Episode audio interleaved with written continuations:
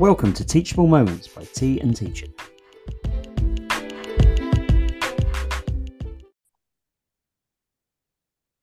Welcome to Tea and Teaching, the educational podcast you can listen to with a cup of tea. I'm Arthur Moore, and with me, as always, it's Mike Harwell. Hi, Mike. Hello, Arthur. How are you? Uh, I'm fantastic, buddy, because we're trying something new today, aren't we, on the pod? Yeah, this is our Tea and Teaching Discusses series. So we're going to take a teachable moment. We're going to listen to it live. We haven't heard this before. Um, and then we're going to discuss it about how we might apply that teachable moment in our classrooms and in our lessons. Yeah, so hopefully you'll get a bit of our experience, Mike's expertise, uh, and we'll see what we can make of this teachable moment. But Mike, are you ready to to open the, the box of teachable moments? Yeah, let's do it. Let's put ourselves on the spot and let's see what we got. Let's go. Let's see what we've got. Hi, my name is Sarah Cottinghat, and I'm here to share my teaching tip, which is to keep the curse of knowledge in mind. You are likely to be far more expert in what you teach students than they are. Experts find it difficult to remember what it's like to be novice, and as a result, overestimate what novices can understand. For example, we might not break down how to read a map into enough steps because we assume that students can do it more easily than they can. This applies to mathematical procedures, writing paragraphs, complex terminology in explanations, etc. So, what do we do about it? As a general rule, when explaining something new, use concrete examples pupils are likely to understand and multiple examples so they can see the common structure. If you're modelling a process, break it down into each step. You can always try things out on colleagues who have less expertise than you to see if you've been comprehensive or succumbed accidentally to the curse of knowledge. And there we go, Mike. There's our first teachable moment for us to discuss. And what, like Sarah Cottinghat, like one of our favorite guests of all time. So awesome. Thank you, Sarah, for uh, giving that. And that was all about the curse of knowledge, Mike. The curse of knowledge. Yeah, it's not something I've been accused of before. Um, but I do remember many, many years ago as a trainee teacher when I was at university, having lessons where we would practice teaching each other skills as if we were teaching in a classroom. And obviously, a bunch of P, like trainee P teachers were going to be pretty able at sport, you'd hope. And, and I remember, like, I think it was a, a rounders or a cricket lesson. And the lecturer just said, You've got to play with your wrong hand. And suddenly it took us all back to like primary school level at something. And suddenly as a teacher then you had to really go back to i need to break this down into the absolute fundamental skills i'm going to teach you. And i just need to drip feed that information in bit by bit. Because you ask any of us to pick up with our dominant hand and throw we're going to yang the ball. Ask us with our non-dominant and suddenly that whole technique is going to totally change so it made us as teachers rethink that kind of curse of knowledge that we just assume everyone can do what we can do and actually forced us to break it down into really manageable small chunks. Firstly, yang the ball. Yeah, it's a technical term. It's a te- oh well, that lecturer in the middle of the uh, field. Yeah, I, f- I think the curse. I think this is one of the hardest things as a teacher, whilst being absolutely what we do. So we're trying to teach but we are hopefully we're like we're experts in what we're doing. I find this in maths all the time. Things i assume are routine. I've done this throughout my teaching career.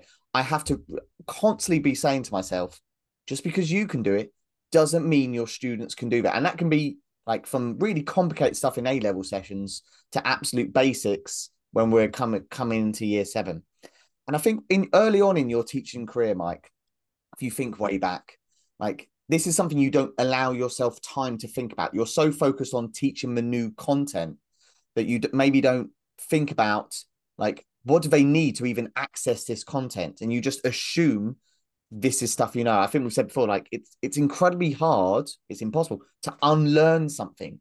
So like I I can't remember what it was like to not be able to do quadratic equations. So I have to break it down into those steps in its absolute basic way. And I think I think maths we find this really tricky to kind of talk about, but it's also quite an easy thing to do in maths because you just keep going back in those steps. And I think PE again, you probably have that quite a nice thing you can do all the time. You, you ha- like you'll have students who have never thrown a javelin before. We always talk about throwing a javelin, but like that's something. Even if I was doing, it, you would have to explain to me in basic basic terms. See, I think that's one of the easier things to do because my straight assumption is that they they've never done this before in their life. Like in year seven, I think the harder thing for me is I, I had a lesson recently actually on the respiratory system, and I started talking about Fick's law, um, how this is the law of uh, an area of high concentration will always move to an area of low concentration in order to get into a kind of a state of equilibrium, and this is how how we breathe. And I looked around at the class, and they were just like blank faced, most of them. Like look, and I'd just gone too fast, too soon. And I just assumed, oh, Fick's law is this and that. And we started talking about partial pressures on the assumption that they would have done some of this in science. And they just hadn't done it in enough depth to access anything. So I had to go back, right back to the start and talk about talk about what is high concentration, what is low concentration, and kind of take it right back to that that basis, like you said. What do they need to know? And going back to what Sarah said, I should have tried that lesson out on someone who had no idea about that. I should have taken it to a maths teacher and said, This is what I'm going to teach. Do you get it from what I'm talking about? Because they would have straight away said, There's too much information here, or you're going too fast, you're introducing too much knowledge at once. Can you break it down into smaller chunks? Yeah, and I think this is when you have to look beyond your department. So often we try new ideas on people in our departments, but they're going to be people who've got the same expertise as you. I remember in my early years as teacher, um, had a number of support staff in the room, some of who were math specialists, but some who weren't. And those support staff who I worked, they were great to sit down with beforehand, say like, "Oh, we're doing this today. Can I just explain it to you and see if I'm using terminology or kind of examples that you can kind of relate to?" And I like what Sarah said there is start with something concrete that the student can like link to something they previously know. There's no point me just putting out, oh, you don't know what this is, you don't know how to do it, but let me show you how I can do it and how clever I am, and then you'll learn how to do it. Like, that's not good teaching. Makes me feel good, but not good teaching. Yeah, and um, I think this comes back to you know, something Doug Lemov has talked about in Teach Like a Champion, which is that prior knowledge check. That first five to ten minutes of the lesson, of actually just ask some really good questions and find out what students know already about the topic you're going to teach and then have that adaptability in your teaching to then understand where your starting point is and where you're then going to jump off into the the knowledge building yeah and i think the final thing i would add here is that what sarah said i think we can relate this to like our year seven like that's me teaching kind of as low down as i go year seven it's it's very hard for me. But this is also true for students I'm I'm working with who are going for grade A's A's at A level. Like these are top students. It's a completely across the board of you have to really think about where they are at in their learning journey at that moment and maybe just in that lesson.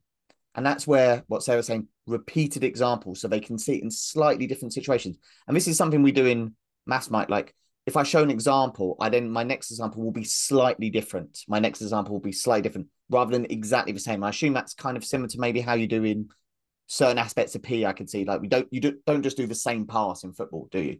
Like yeah, I think it's the same in any subject, isn't it? You take that that knowledge or that ability, and then you try and apply it to slightly different contexts to keep the brain agile, to keep them understanding that this is a transferable skill between different contexts, different situations, maybe different pieces of text, different questions. Um, I think that's that's where you get that really powerful kind of mastery skill from as well. So I think this is a really nice one for people to go away and think about. And this is something you can bring into your teaching like almost immediately, just asking yourself those questions. And as Sarah, a really good tip is to, if you're not sure on something, go and try it with someone who is outside your subject area. Like go and talk to someone. We know what teachers are like. We're always happy to give five minutes to other teachers to kind of help. It's great when you've got those cultures in school where you're able to do that. So that's something you could go and try try tomorrow if you want, or try this week. Mike is just just what a moment. Yeah. I thought it was a fantastic sentence to wrap up on, if I'm honest well, with you. I think let's wrap up on that then. So let's thank Sarah for her teachable moment. Mike, it's been lovely to discuss a teachable moment with you. You too. Let's do it again sometime.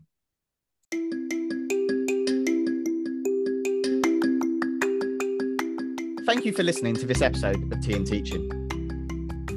If you've enjoyed the content of this episode, please feel free to share it with other educators. And if you're able to, please leave a review on the platform. And as always, thank you for listening to Tea and Teaching.